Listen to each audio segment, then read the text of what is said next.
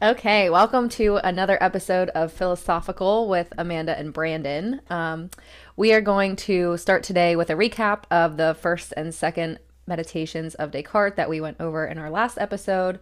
And then we're also going to go into the third and fourth meditations today. And Brandon is going to try to try to convince us all to believe in God, even though he doesn't know if he believes in God himself. I'm not sure what I believe in either, so this should definitely be interesting.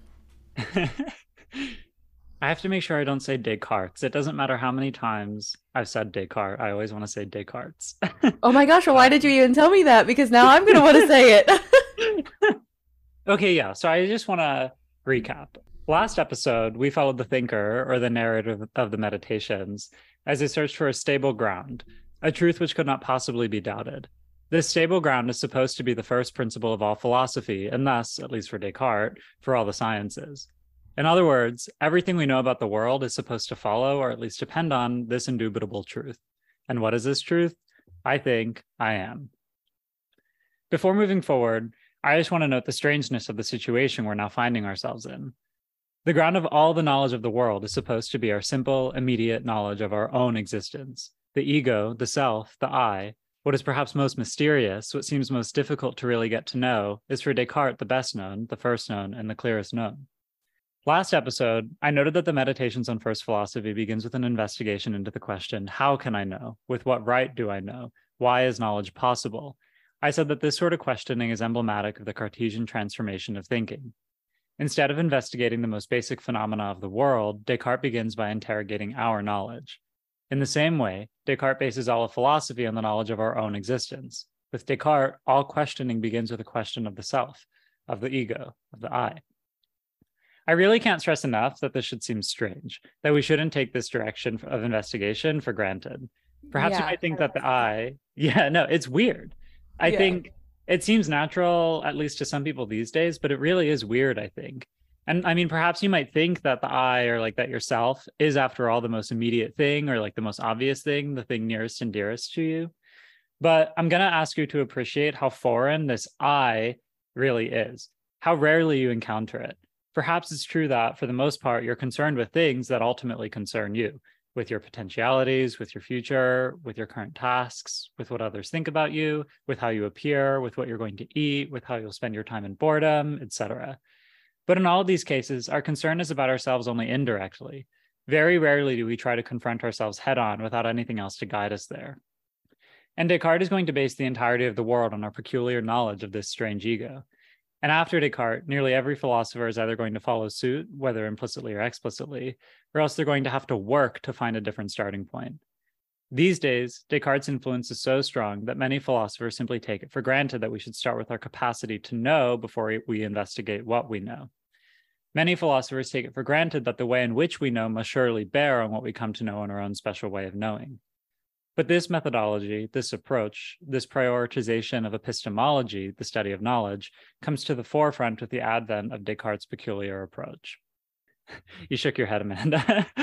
yeah, no. I mean, this is, it's definitely interesting um, and it is weird for sure. Like, I'm just like sitting here, like, it's just, it makes your mind like really think about everything that you thought you believed and like what he's really trying to say. Yeah. And I think this idea of the strangeness of the ego is something I really like to push because I do think it almost seems obvious that what we know the best is ourselves. But I think there's a way of thinking, though, where, like I was saying, we rarely confront ourselves directly and it's hard to kind of do that. I really do think for the most part we're engaged with things that are not ourselves. And also when we tend to think about ourselves i think we often tend to think about ourselves as like a different person. Like we tend to think about our future our past. Like we we tend to put ourselves as like the object of what we're thinking about instead of trying to confront ourselves like as the one thinking. Right. And i totally agree. And i think it's way harder to I, I don't want to say judge, but that's the word that's coming to mind, like judge yourself or to hold yourself accountable than it is, you know, to hold other people accountable or to allow other people to hold you accountable. Um, it's why, you know, a lot of people struggle to be self employed or to have their own business because you're really the only person you're reporting to. Um, it's a lot easier, really, to have somebody that you're reporting to and to kind of tell you what to do and what process to take. So it definitely is interesting to try to think about yourself and how you view yourself. Um, and that's why self awareness is so hard too. Yeah. And I think even with our own selves, we often try to, you know, avoid confronting what we're going to do head on by maybe making like maxims or little rules or like consulting like principles for like, you know, what should I do in this situation? What's the right thing to do? I think we often are trying to sort of put the responsibility in someone else's court because having the responsibility in your own is tough. Right. Totally agree. So, the third meditation is, at least I think, one of the most difficult ones to understand. And it's not just because Descartes' conclusions are so tough. And I think they are tough, but because his arguments and terminology are. And I also want to say that although Descartes' conclusion, namely, you know, God exists, is not necessarily the most difficult to say or to have a preliminary understanding of. But I think, at least for me, it's something that so much of myself pushes against. And it's interesting because I'm not entirely sure why I push against this idea so hard without really confronting it. Uh, I was telling you yesterday that a lot of what I've done in philosophy is look at how atheism developed. I think that it's a more historically contrived position than maybe a lot of people are willing to accept. So, whenever a philosopher tells me they're going to prove to me the existence of God, or whenever a philosopher starts talking to me about God, I don't take this sort of distanced approach where I'm like, okay, here they're talking about God, yada, yada, yada, let's get on. which I do think a lot of people these days do. I really do try to let them tell me why they think God exists or try to prove to me why God exists, to try to appreciate what they're saying. And I think that that's tough, at least for me personally. I think for some people, it might be tough to do the opposite. You mean to like try to assume anything otherwise? Right. And I and I think it's totally fair. And I mean, I think people have like religious reasons to not engage with the other take, namely the one that God doesn't exist. And I can understand why, you know, your faith may not. I was just going to say that it's all it, it all comes down to faith. So anytime that I've had a conversation with people about this topic, because like I said, I really um, don't know what I believe in necessarily. I would like to believe in God and I would like to believe that there's like a higher power and there's a heaven and like the fact that, that we could just die and just be dead is like really sad and scary. But I think that probably drives a lot of the reason that people do have such a strong faith because why wouldn't you want to believe that, honestly? I mean, it feels like a lot more peaceful and it feels a lot better. But I know what you're saying because for me, I don't want to say I'm a combative person, but really, when somebody tries to tell me something, I, I, like to have hard facts. And when there are no hard facts and you have to rely totally on faith, that's a really hard place to be. But I go back and forth for sure. Uh, like, you know, some days I'm like, yeah, I definitely believe in this. And other days I'm like, eh, I just don't know. Right. When I was in middle school, I was basically an evangelical. I was converting all my friends. I got uh, Danny Terr and Kyle Keach had them saved. You know, I was really mm-hmm. doing my part. But um, then same. I mean, I went to all those missions trips, like you remember. Like I was, right. I literally, I for a oh, whole right. year. Yeah, I didn't miss youth group on Wednesdays and church on Sundays. I did not miss it. Like, I mean, I went to Mexico, I went to New York, I went on all these trips, and like I was in it, which is not shocking for my personality. I'm in or I'm out, but yeah, I was in it. I was in it for a while. Right. And then, you know, around the same time, I started to realize I was gay. And so I kept looking up, like, you know, can I go to heaven if I'm gay? Is it okay oh, to no. be gay? And I didn't get good results. Google wasn't very kind at the time. Google is so, never kind. So, and so I sort of was like, oh no, I have to, you know, and then I think that that sort of initiated my withdrawing from the church and then I'm the same way. I'm either in or I'm out a lot of the time. I try to resist that because I don't think it's very philosophical, but I but it's how I am. And so, you know, I railed against it. I was a hardcore atheist just as much as I was an evangelical Christian. And once I started studying philosophy, things got a little bit more complicated. But I guess I'm just going to get into the third meditation, see what Descartes has to say about mm-hmm. it. Um, yeah, let's so, do it. Like I alluded to, the terminology is insane. I think I sent you a Snapchat of just like a little paragraph. Descartes, you know, talking about all these objective ideas, the formal reality of ideas, talking about the way in which one idea can be the cause of another idea. and the terminology is all over the place. So, for our purposes, we don't need to delve too deeply into the scholastic intricacies which Descartes operates within. Yeah, that's a great uh, idea because that's the whole point. You sent me that, and I was like, um, yeah, and I, I don't think we've talked about this too much on here yet, but like I am pretty educated. You know, I have my bachelor's in psychology, I have my master's degree, but trying to read this stuff, I it might as well just be in a totally different language. Like it, I can't. And I sent it to another friend, and she read it. She's also, you know, pretty intelligent, and she's like um, I had to reread that like five times, and I still am not sure what I'm reading. it's just like it's something right. different that it's you have to English, be able to process. But yeah, it's right. it's very tough. And I mean, ultimately, I'm also trying to translate it. You're right that it's in a another sort right. of language in a way. I have to really take apart each piece, think about what each term is doing, what each term means, and then try to hold it all together. And it does sometimes feel like an act of translation. Right. Um, so I'm going to try to outline the general project of the third meditation and make clear some of its more interesting insights. So in his synopsis of the third meditation, Descartes writes, in the third meditation, I have explained quite fully enough, I think, my principal argument for proving the existence of God. My general summary of his argument may not be quite as convincing as his because his is much more precise just because of the terminology, but I'll try my best. So, the thinker be- begins by distinguishing between three types of ideas. On the one hand, we have those ideas which appear to be innate, for example, what thought is. Descartes says that we know right away what thought is. We don't need to learn this from someone else. On the other hand, we have ideas which appear to come from the outside, like from you know external things. Uh, so Descartes' example is what the sun is. Um, that's something you know we see. It's out there and then we have those ideas which appear to be self-invented. So for example what a unicorn is or you know fake things imaginary things. The thinker is most interested in investigating the second type of idea namely the sort of idea which appears to come from outside. And this makes sense because as we saw in our last episode the thinker is suspicious of what we'll call external ideas. As we've already seen the thinker notes that these ideas often don't resemble the things they come from at all and we really don't have to conclude that they come from outside and in general, we already have been doubting these. We still haven't secured the existence of such things. The thinker famously uses the example of the sun in the third meditation. Basically, they note that the idea of the sun, which comes from outside us, would suggest that the sun is pretty small, that it's in the sky, etc. But the idea we have of the sun, which follows from the principles which are innate in us, suggests it's many times bigger than the earth basically the thinker is saying that the idea we get from the outside doesn't necessarily seem to involve the truth of what the idea is of. So we can conclude that the ideas that do involve the truth come from the ideas which are innate from us and that the ideas that don't involve the truth are in fact invented by us. So the thinker is going to inquire about ideas which really do come from outside of us and in order to do so the thinker is going to employ some complicated scholastic apparatus basically, and I know this is weird, but we're just going to have to go with it. The thinker is going to say that the idea we have of something cannot itself have more reality than the cause of that idea.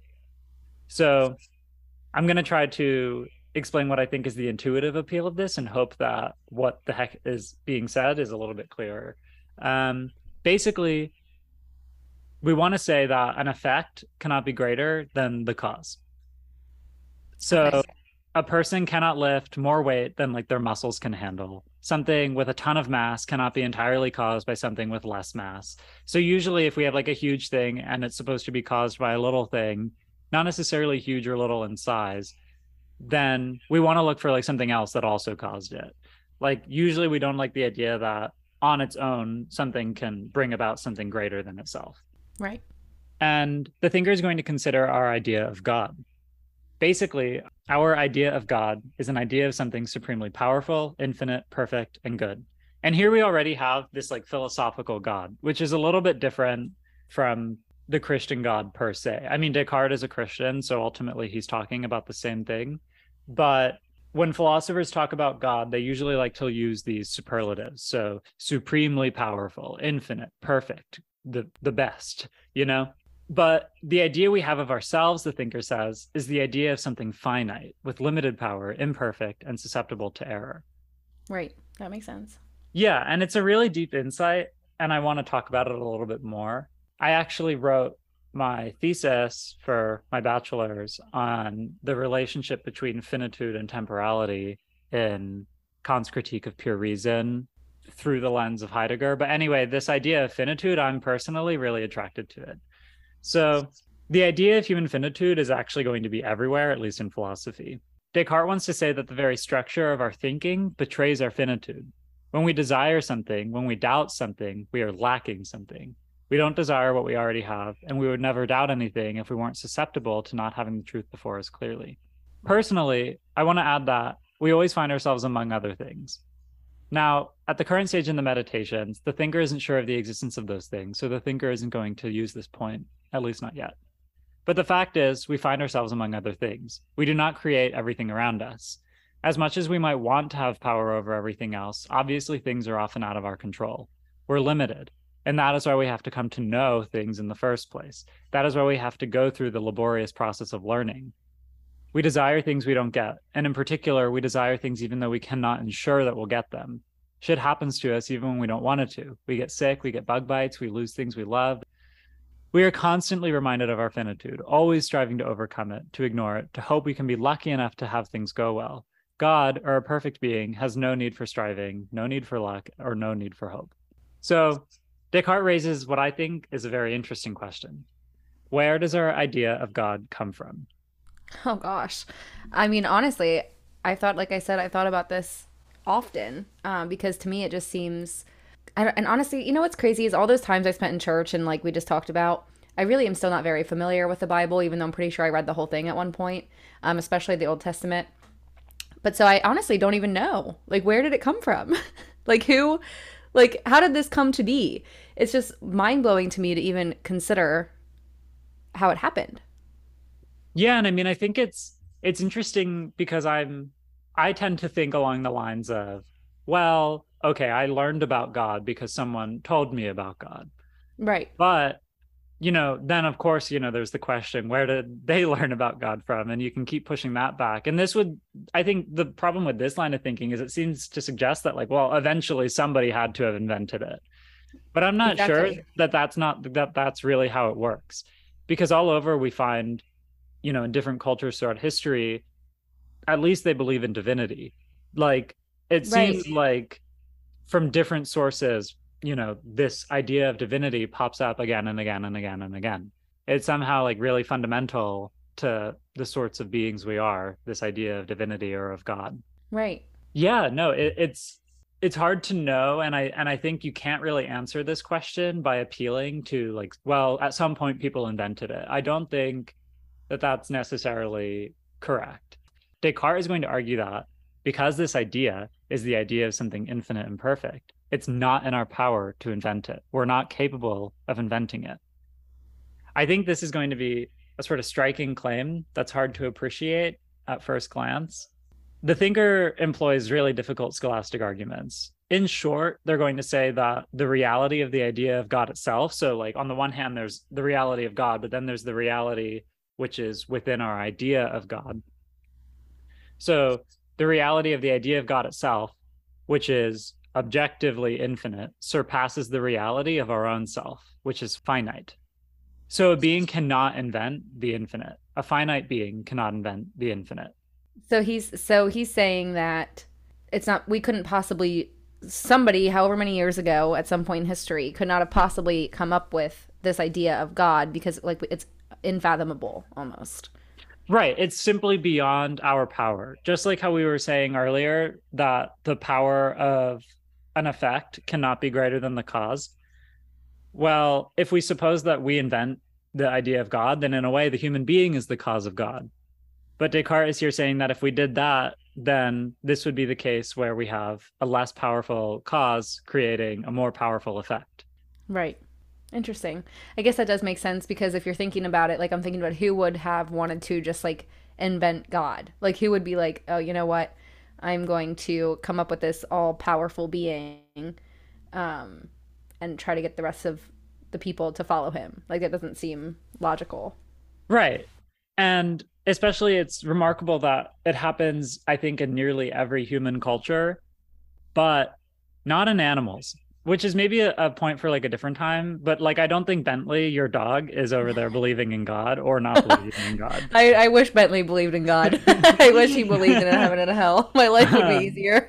So it's it's a very human thing. And I guess my point with bringing that up is you might expect that the idea, something like an idea of God, could also be invented by a somewhat lesser being than ourselves, if you assume that animals are lesser beings. And Descartes totally does. But there's something important about the relationship between human beings and divinity. It's like a special relationship. It's not something that we see in any other animal, basically. Well, and I find it interesting too. This is just a side note, but that there's like kind of like you said like even in all of these different religions there's i mean gosh i don't even know how many religions there are but there's always some sort of a higher being like whether or not like it's god or whoever it is but really they all kind of have the same meaning or you know the same like people worship them essentially. And it's all right, based off of faith. I mean like none of these are proven. It's all based off of faith. Like they all share that commonality. Right. Yeah and i mean i think it's easy to overlook how bizarre it is that we have an idea, not even just of God, but of something like an infinite, like pure, supreme being. And I want to ask, like, where on earth does this idea come from? And I mean that literally. If you look around you all you want on earth, you'll never find the source of this idea. You're not going to go around and like dig up a cave and suddenly be like, aha, there's God. like, and I think a lot of our ideas come from things that we encounter you know it's like well my i have a you know there's the laptop right there like you know there's my microwave over there et cetera et cetera our idea of god is not like that and i think even for more complicated things like say religion. Religion is also something where you're not just going to go around and find some like item and that item is religion. But at least you can see religion. Like you can right. see people attending church. You can see people practicing their faith. You can see people celebrating you know ceremonial holidays. Right wearing necklaces we, or whatever. Right yeah. We can see in some sense religion. God on the other hand a perfect supremely powerful being that's nowhere to be found we don't we don't see that i think some people say that some people see it via revelation Right. And that's very interesting, but I don't necessarily want to go into that because Descartes doesn't go into that. And I'm not really qualified to talk about revelation. It's a super complicated topic. But at least me personally, I'm not lucky enough. I've not seen God. I think there are cases where maybe there's something about prayer where you you are speaking to God. And I think taking that phrase seriously, speaking to God, not thinking we're not you know that we're just talking to ourselves and we're just hoping god is listening. We say i'm speaking to god when i'm praying. So i do think that maybe that's a point of connection. There's some sort of unity between us and god in prayer in our speaking. But that's the best i can get. Other than that you know i don't i don't go well and i think some people like see it or however you want to word it in you know actions or in things that happen in life like as opposed to being able to see the keyboard or the laptop or whatever um, it's more that you know somebody who is sick is not sick anymore, or like people use it in that context, right? Um, their prayers have been answered. Um, You're totally so, right. That's a really good point.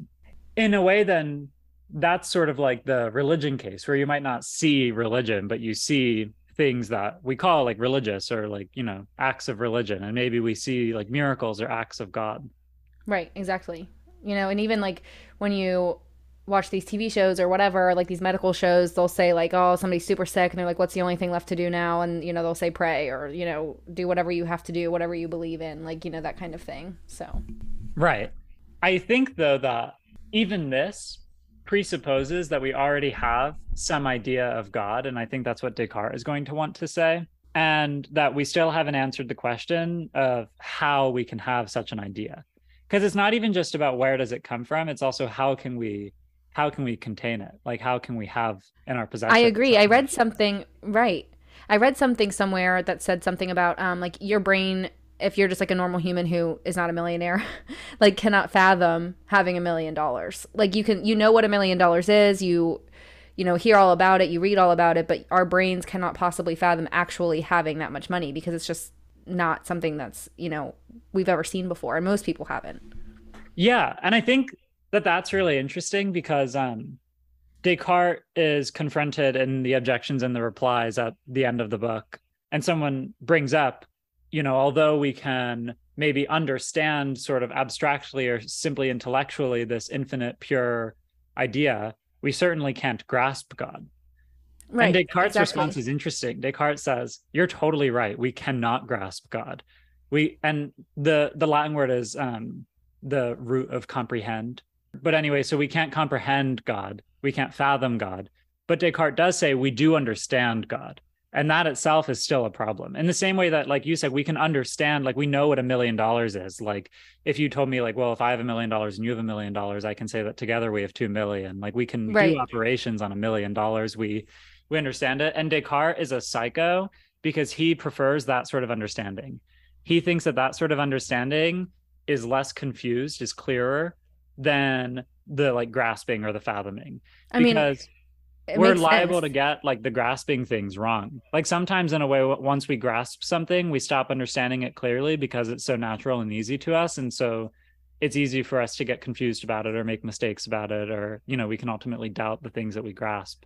I mean, honestly, it makes a lot of sense, and I kind of wish more things were like that in the world.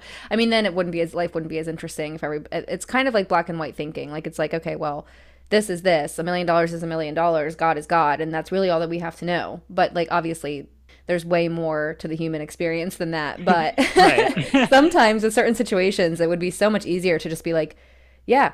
uh, It's a million dollars. A million dollars is one plus one is two. Like it's just right. easier. Yeah. So I think that we do have to take seriously that we understand God, though. And that's what Descartes is ultimately concerned with that we can form something like an idea of an infinite, perfect being. And right now, Descartes is wondering like whether or not that is something that we could invent. You know, somehow we have an idea of not only something that's infinite, but something that's transcendent, something that's beyond all like earthly mortal beings. So, how could we come to invent something that is beyond basically everything that we encounter or deal with? So, surely this sort of invention, for instance, is not like that of the unicorn. And so the the moderns, as they call it, the early moderns, which are the the philosophers of Descartes' era and a little bit after, they like to think of imagination as sort of a a combination process where we take ideas that we do know so say like a horse and a horn and we mash them together to get some new imaginary thing a unicorn. Uh, david hume who i actually think we're going to read next um, talks about a golden mountain. Like although a golden mountain isn't real it's a figment of our imagination when we think of a golden mountain what we're doing is we're taking two ideas we do know a golden and a mountain and we're putting them together. God is not like that sort of thing. You don't take different ideas of different things that you encounter and then mesh them together and then eventually you get God. That can't be it. We can't invent God by combination.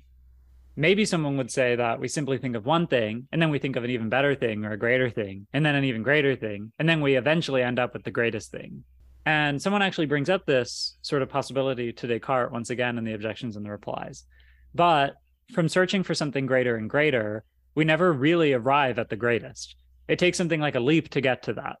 And Descartes wonders how on earth we are capable of making such a leap.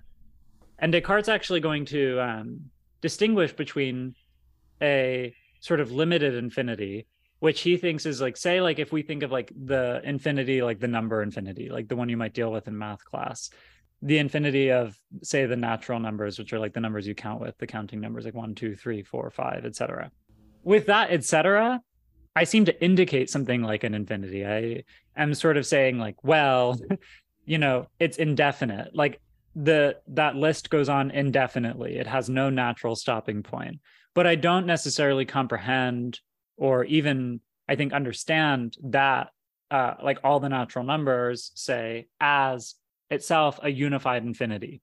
Whereas with God, the infinity is the first thing. We don't have to think of one thing and then another thing and then another thing. We start right away with the infinity of God. So I'm going to quote him quickly here since he's actually clear for like, you know, one of the two times in this entire meditation. So Descartes writes, though it is true that there is a gradual increase in my knowledge and that I have many potentialities which are not yet actual, this is all quite irrelevant to the idea of God, which contains absolutely nothing that is potential. Indeed, this gradual increase in knowledge is itself the surest sign of imperfection. What is more, even if my knowledge always increases more and more, I recognize no point where it is not capable of a further increase. God, on the other hand, I take to be actually infinite, so there is nothing that can be added to his perfection. So when we think about going from a list of things that are better and better and better. And then eventually we hope we end up with God, which people have done throughout history, like philosophers.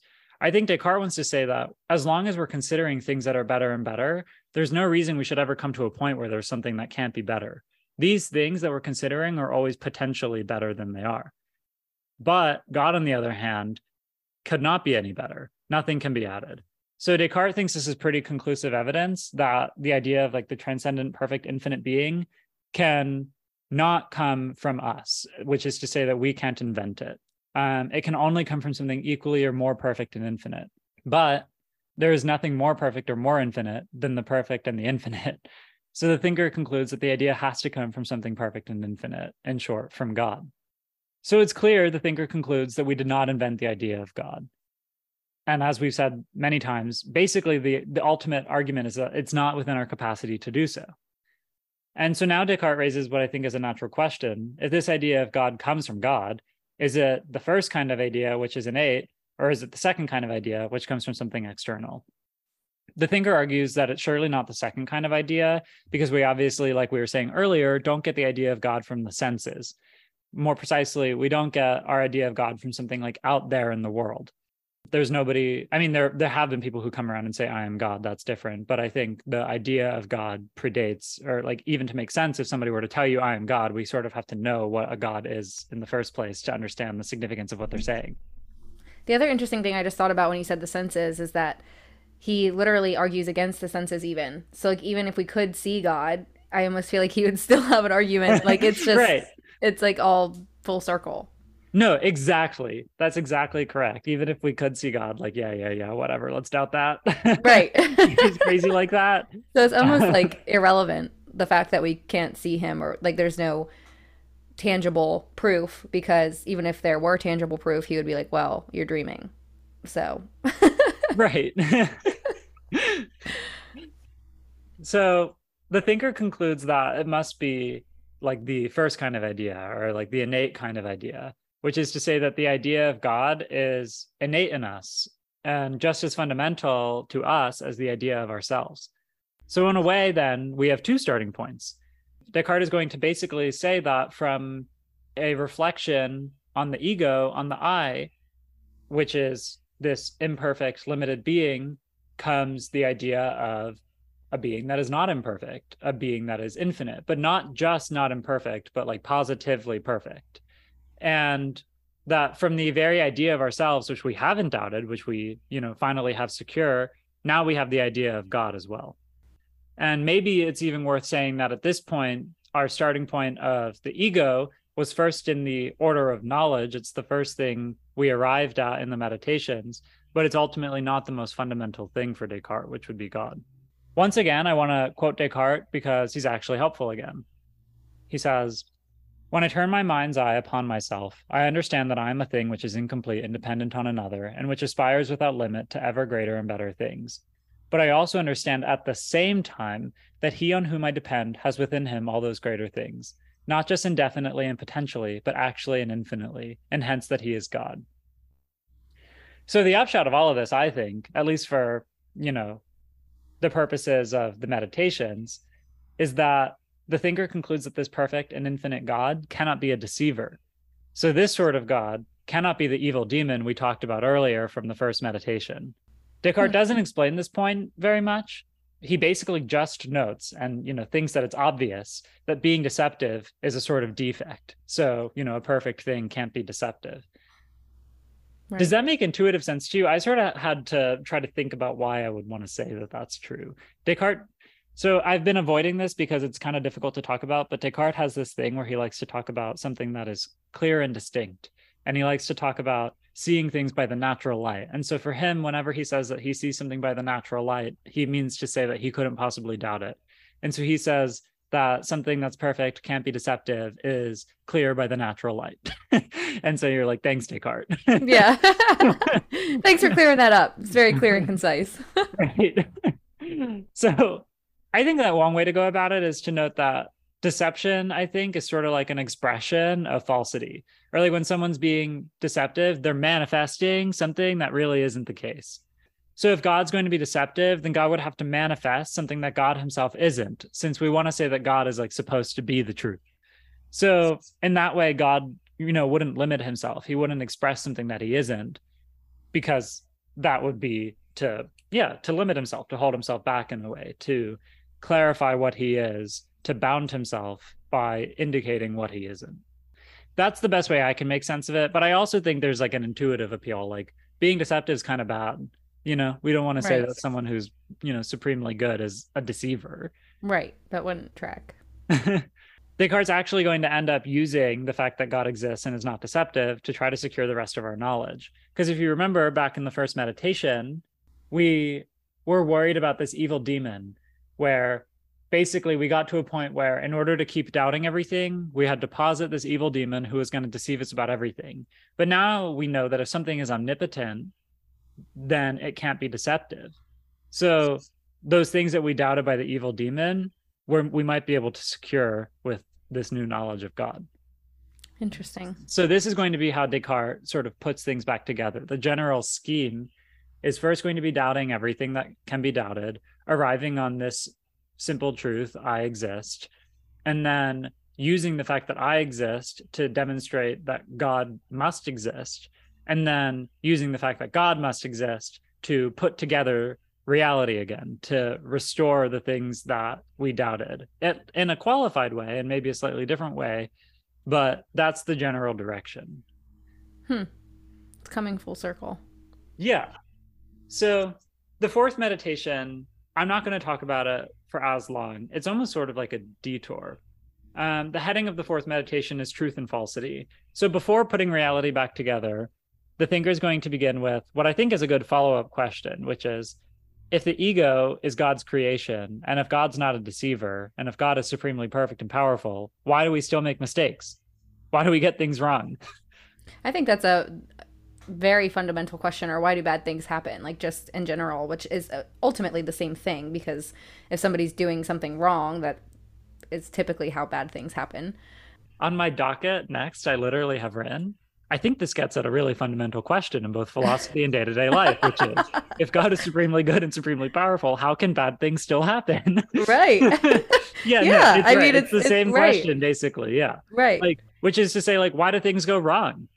And I think that this is something that even very faithful people, like, you know, confront and deal with when bad things happen. It's hard to reconcile the fact that there's someone looking out for you, that, you know, there's a supremely good creator, but things still seem so sucky sometimes. right So this is something that, you know, is an ancient problem for philosophers.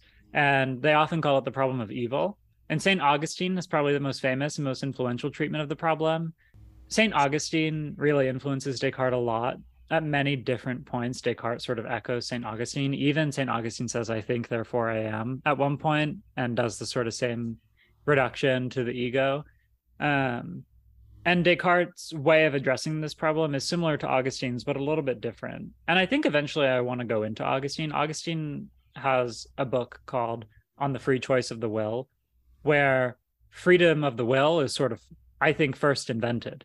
So that seems freedom of the will, free will seems like such a fundamental, you know, aspect of what it is to be human, but it was invented in 300, in the year 300 by a man named Oh, Augustine. interesting I think it's kind of cool to go over that to see the invention of the freedom of the will. right But anyway, we're with Descartes now. So, spoiler alert Descartes basically going to answer that things can go wrong because of free will. free will is an interesting way that Augustine tries to answer this problem. And I think it's the one that people still echo to this day. And I mean, St. Augustine is very important for the development of Catholic philosophy and theology. He's a saint. And so I think that maybe one of the reasons we are so quick to say that things can go wrong or we make mistakes because we're free is because that's what Augustine says. And we're still sort of repeating what Augustine says. But the approach is maybe a little more subtle than you might expect. Because I think even if you say, well, we go wrong because of free will, why would God give us a will or a free will that lets us go wrong? Like that seems like a defect once again. Like it still seems Right. like this lets bad things happen for no good reason. The thinker agrees that it would be a problem if God gave us some sort of like faulty faculty. Instead, the thinker wants to say that the cause of our error is the overextension of our will and sort of results from the interaction between two of our faculties, neither of which is problematic on its own, but together we tend to go astray. So allow me to explain. According to the thinker, whenever we say that something is wrong, it's because we choose, by the freedom of our will, to assent to something we didn't completely understand. Whenever we go wrong, whenever we make a mistake, it's because by the freedom of our will, we went with something without completely understanding it. Hmm. In other words, Descartes says here that on the one hand, we have something like the faculty of knowledge, and on the other hand, we have the faculty of the will. Through the power of knowledge, we make judgments about things, and not just like judgy judgments, but like, you know, the judgment like that is a cup of coffee would be a judgment. Like you just, you know, right. you pass judgment on reality. Through the power of the will, Descartes says, we are free to either assent or to dissent. We can either affirm something that the faculty of knowledge puts forth, or we can deny it. And the freedom of the will basically consists in the possibility of assenting or denying. The power of the will is free. And i mean at least this i think makes sense initially. It seems natural to say that like we can consider something and then decide whether we agree with it that this is almost like two sort of actions on the one hand you know i tell you something on the other hand you might deliberate about whether or not you agree with it i do want to say that this idea, this separation between the faculty of knowledge and the faculty of the will, is something many, many philosophers are going to take issue with. And Spinoza, who I've mentioned before, is basically, I think, Descartes' most serious immediate critic. Spinoza starts off as a student of Descartes. He loves Descartes. And then eventually he totally goes against Descartes in basically every way imaginable. Still using a lot of the same principles, though, which is interesting. But Spinoza is going to say that there is no separation between the uh, intellect and the will, that it's really a matter of how well we understand something. And then once we understand it and like how well we understand it dictates whether or not we agree with it. And I mean, Hegel is going to follow Spinoza. Many people, and even today, actually, analytic philosophers are now once again revisiting Hegel and to some extent Spinoza because basically one of the founders of the most popular traditions in philosophy today agreed with Descartes that there's a distinction here between what he called like the content of a thought and like whether or not we say that that uh, thought is true or false or like whether or not we agree with it. But this leads to problems which I don't totally understand because I'm not that into contemporary logic. But you know, even today, it's a big hot topic. Uh, so it's worth just noting that. But I want to take note of what I think is like an interesting question raised by the thinker, which is do you think we're more free when we're unsure what to do or when we're totally set on a path? I would argue that it's when we are very set, like we know what we're supposed to do. I think that gives you the freedom to kind of like not be like trapped in the process. Like when when we have all of the freedom in the world, it's really hard to like utilize that freedom almost because I feel like there's just too much going on and it's like you've you're so many battles in your head. Um, at least for me. When but when I know like exactly what I'm supposed to do, it's very easy to just kind of do that. And you of course have the freedom not to, but it's almost like why would you? Yeah, no, I love that. Descartes 100% agrees. yeah, according to Descartes, we're most free when we're like sure of the right direction and we follow that one without hesitation.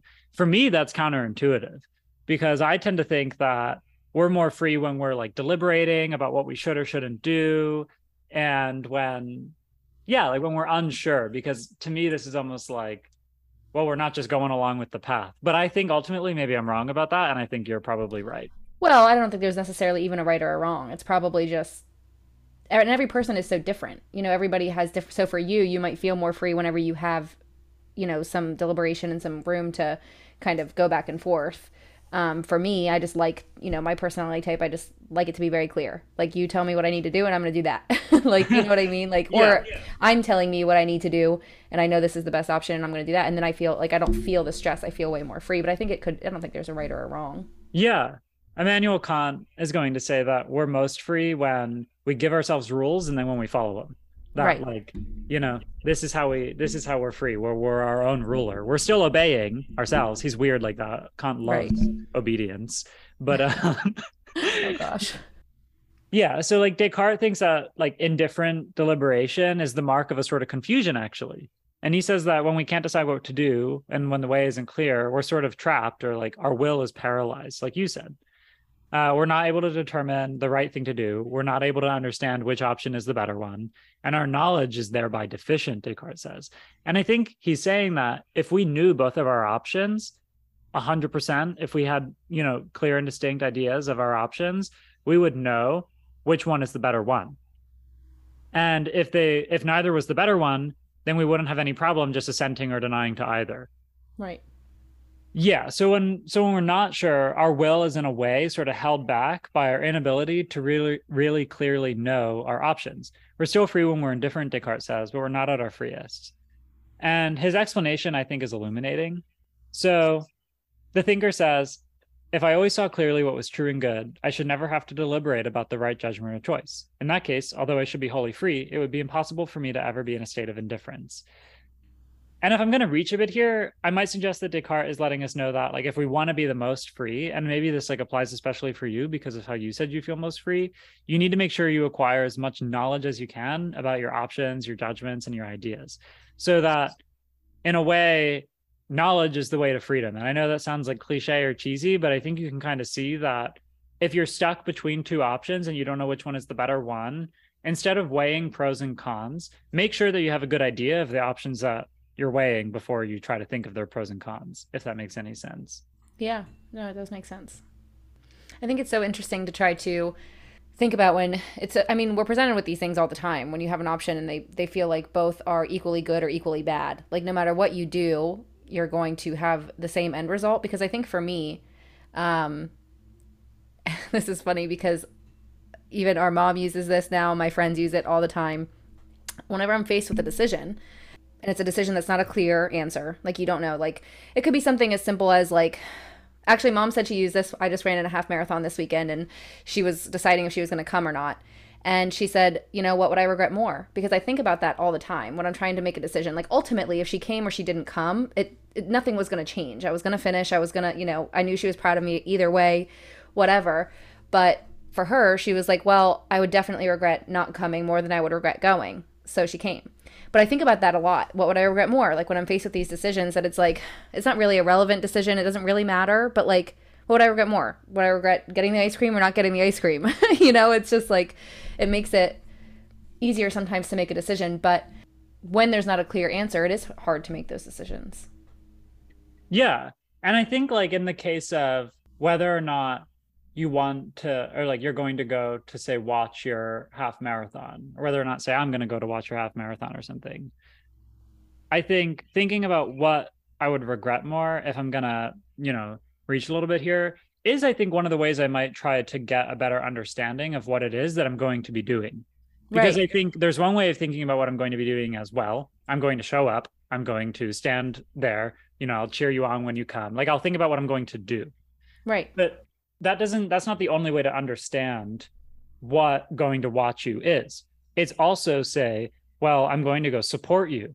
And that's something where if i knew that i had the option to go support you in something and i didn't go do it then then i would regret that.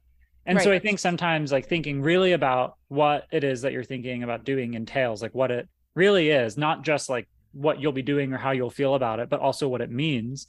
I think that getting a better understanding of what something is sometimes looks like thinking about what you would regret more because I think exactly when you ask yeah, the question, what will I regret more? You try to approach what you're thinking about doing in a different way, from a different direction, from a different right. way of thinking. You're thinking about the end result of said thing and deciding like basically what is more important to you. And so when you do that, you're placing value on the doing or the not doing and you're, you know, you're essentially because when you're thinking about something, it's oh, do I go or do I not go? It's like well, it doesn't really it's not going to make a difference either way. The world isn't going to end. Nothing in my day is going to be changed really. You're thinking about, but when you say, what would I regret more? You're really just thinking about, you're thinking it out almost. Like not necessarily making a pro con list, but you're just thinking out exactly what, and it brings up feelings that you might not have necessarily like thought about prior to thinking about it in that way. So you have more emotional way too to think about it, you know?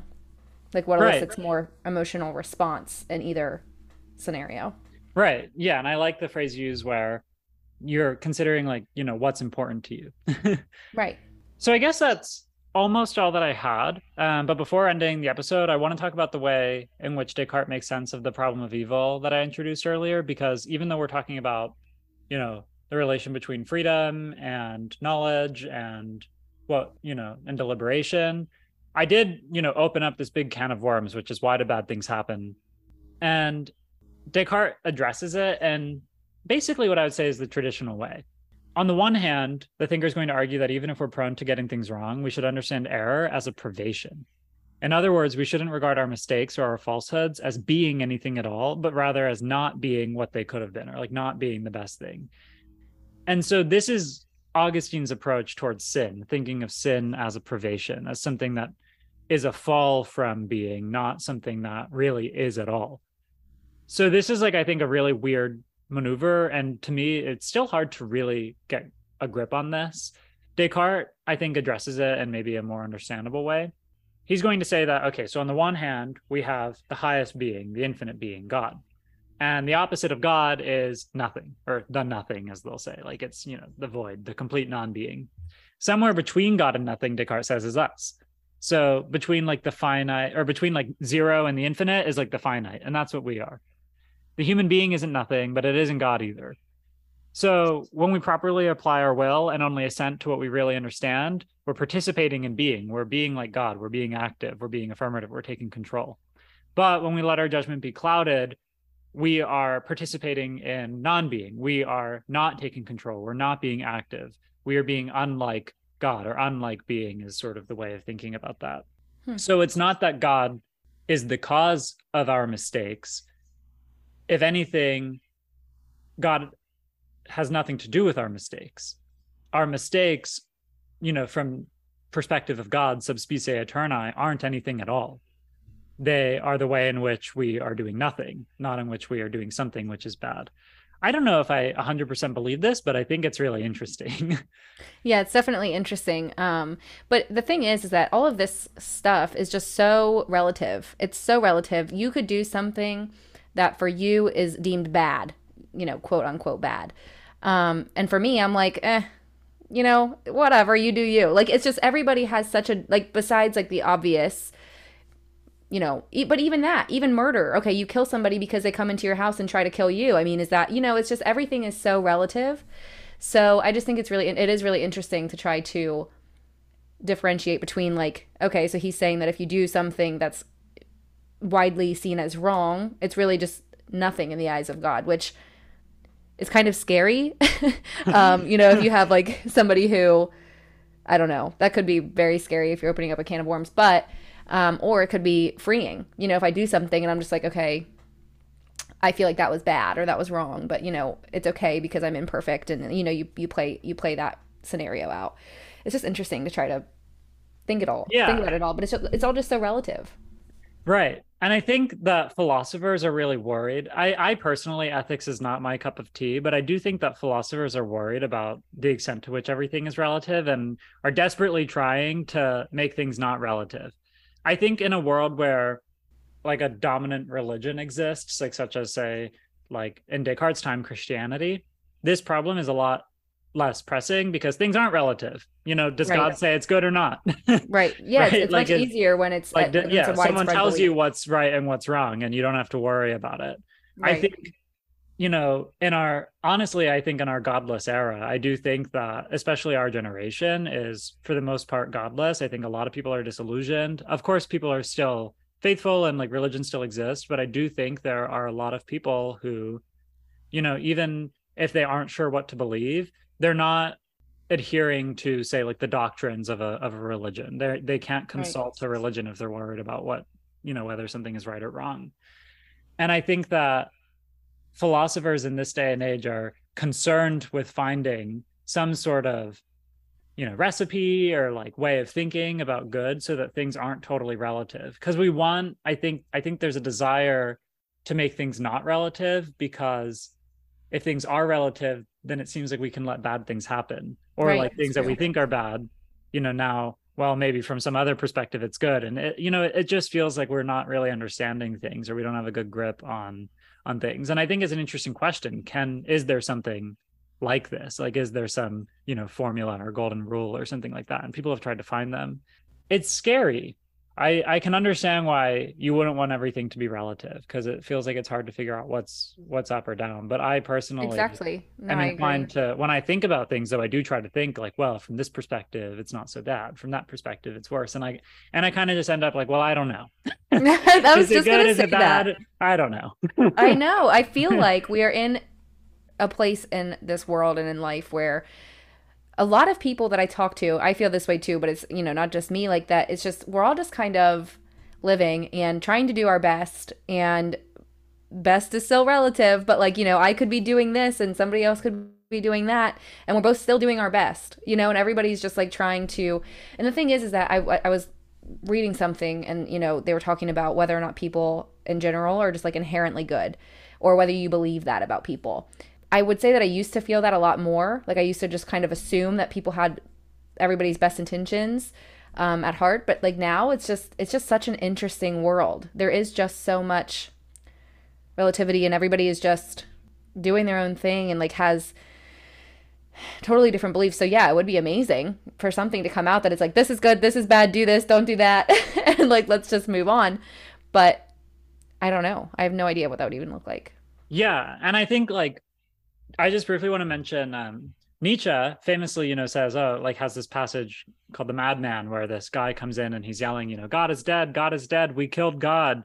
And so sometimes you'll see shirts that say God is dead. And I think that people oh who have these shirts are doing it in sort of like a provocative, like inflammatory way, like, haha, God is dead, God isn't real. Nietzsche, on the other hand, in The Madman, I think has a more complicated relationship with the, this, what he calls the death of God, which he sees happening around him. And I think that like we are in a post God era. And and the madman, interestingly enough, when he runs in and says, you know, God is dead, people laugh at him. They don't believe him. They don't, they're like, you're crazy. Like, what are you talking about? And then the madman says, like, oh, my time hasn't come yet. Like, eventually you'll you'll know what I mean. And I think we're Nietzsche's always doing that. Like, eventually you'll know what I mean. And I think he's really relevant to our age. He is sort of prophetic in that way.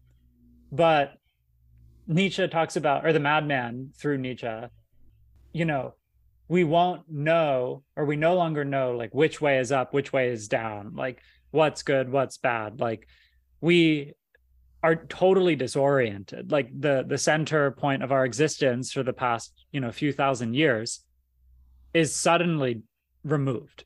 And we haven't quite like felt the implications. Like we haven't really dealt with like the tremors of removing what we took to be the good basically. Like our standard for what's good and what's right we removed it. And what are we supposed to do? How are we supposed to function? How are we supposed to ensure that anything is done well or wrong or what does that even mean? Like we have to totally reevaluate how we think of our values. And that is a, a scary undertaking. And i think that that passage the madman like i said people often take the phrase god is dead as like sort of this edgy atheist remark. But i think nietzsche is much more concerned about how do we reconcile with the fact that we're going into a world where everybody's trying to do their best, but nobody really knows what the best is or like what they should be right. doing. right. And That's it's scary. Yeah, I think so too. It's terrifying. I guess we've gone for about an hour, an hour or so. Yeah. and I, I think I'm good. basically done. So I think in the next episode, we'll finish up the meditations. After that, I want to go on to uh, David Hume and so the next, we'll go over the fifth and sixth meditations. The fifth meditation um, is on the existence of God revisited and also of corporeal things or like bodily things or matter. So we'll finally see why we don't need to doubt everything. we'll finally, I think, be able to put everything back together, at least Descartes hopes. Yeah. And the sixth meditation covers what Descartes calls the real distinction between mind and body.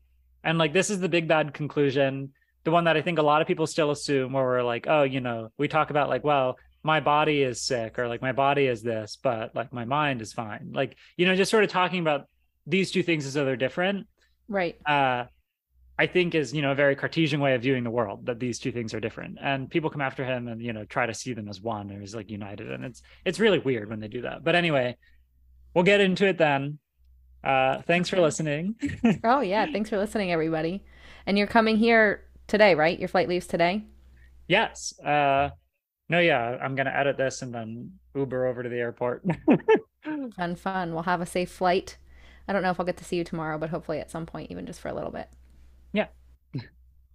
okay. Thanks, everyone.